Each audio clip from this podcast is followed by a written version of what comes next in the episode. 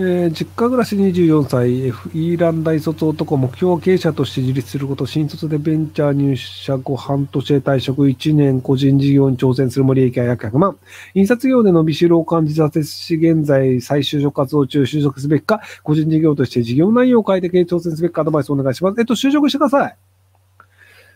えっと、まあ、その、詳細わかんないんですけど、あ、これ、出したかと思います。はい、えっと、印刷業で伸びしろを感じるという時点で、多分、あの、企業経営者としてのセンスはあんまりないです。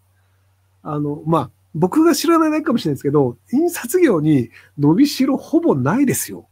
あの、まあ、もちろんニッチなところで、あの、利益100万ぐらい出せるようなものが、多少個人事業ではあるとは思います。でもそれが事業としてやって、じゃあ10年間続けて、じゃあその普通に働いてたよりそれなりに稼げるかっていうと、かなり厳しいと思います。なので、あの、そういう意味で、その一般の会社でまず働いて、その一般の事業とか一般の会社がどうやって回ってるのか、で、社会というのはどういう仕組みで回ってるのかっていうのをちゃんと理解してから事業を自分で起こした方がいいんじゃないかなと思います。えー、旦那がビッグモーターで働いています。自動車整備士です。今は給料補填されているので、とりあえず仕事を続けているのですが、ずっとは続かないと思い転職を考えています。旦那が働いている店舗は人気の店舗らしく、お客さんもまあまあ来るそうなんですが、小さい子供もいるので心配になります。やはりすぐ転職した方がいいんでしょうか？アドバイスお願いします。えっと、別にあの、仕事があって給料が出てるのであれば、そのビッグモーターのそのなんかいろいろな評価の問題で、まあ突然かお店潰れるっていう可能性もあるんですけど、ただ他のところに行ったからといって同じ給料出るわけでもないと思うので、なので転職活動はしつつ今の給料をもらい続けるっていうので、そのまあ転職活動自体はした方がいいんですけど、無理して辞めて新しいとこ探すとかはむしろリスクがあるので辞めた方がいいんじゃないかなと思います。25歳高卒元ニート、現在年収300万で通信大学に通っているニートから初めて就職して半年経ったが仕事が辛い。え営業でし休みが少ないことが辛い転職を考えているが、職歴的にも今の会社にある程度いた方が良いという考えもある。え転職活動を働きながらやるつもり、転職は大学卒業後が良い、今でも良いアドバイスください。えっと、大学卒業してからの方が大卒として転職できるので、あの、大卒を取ってからのお得だと思います。え息子が薬学部を中退してゲームで生活したいと話してます。ゲームの世界で収入あるのですか？ほぼないです。え、学業に戻らせるのはどうすればいいでしょうか？えっと、多分、うつ病だと思うんですけど、休学させてください。で、休学させてゲームで生活っていうのを半年やらせてみてください。で、いくら稼いだの？って聞いて、稼げなかったら、じゃあもうゲームを買うこともできないよね。なので、じゃあ PS5 とか新しくても買うことができないよね。なので稼ぐの大事だよねっていうので、半年間はとりあえず休業させるっていうのでもいいんじゃないかなと思いますけども。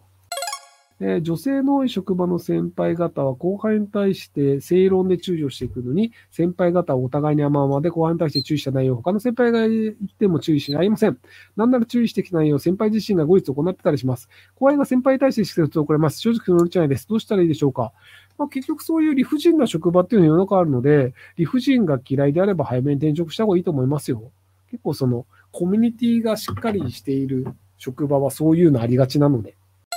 えー、職場に仕事ができない、ミスを多発、注意されても逆切れ、虚偽の報告をするなど、モンスター新人がいます。連休を取った後に熱高等炎で欠勤し、今病院に来てますなどのやり取りを店長としてもかかわらず、病院に行ってなかったことが発覚。そこから精神的な症状を理由に休み続けており、日頃の勤務態度も含め、昨日本社の人が退職干渉を行ったところ、また頑張りたいとなかなか言えません。どうやったらモンスターを潰せますか？えっと、もうとりあえず、あの、言及はしてください。で、それはそのペナルティを課して、そのペナルティがあり続けるんだったら、仕事するの難しいよねっていう状況にして、で、戻ってきても、まあ、やらかすと思うんで、やらかしたらまた減給っていう形でペナルティをどんどん積み重ねていくっていうので、まあ、居づらい状況といても給料あんまり出ないっていうのにすればいいんじゃないかなと思います。えー、少し前にホリエモンや料理研究家の方が旨味調味料を肯定する発言をして、否定派の人に批判されてましたが、ひろゆきさん旨味調味料に対する見解を教えてください。WHO はかなり前に上的に摂取しても問題ないと見解を出してまし、旨味調味料の悪評を広めた漫画でも、一般人は旨味調味料を使った方がうまいというシーンもありました。スケーラーどもが未だに体に悪いと言ってるのはもはや宗教だと思います。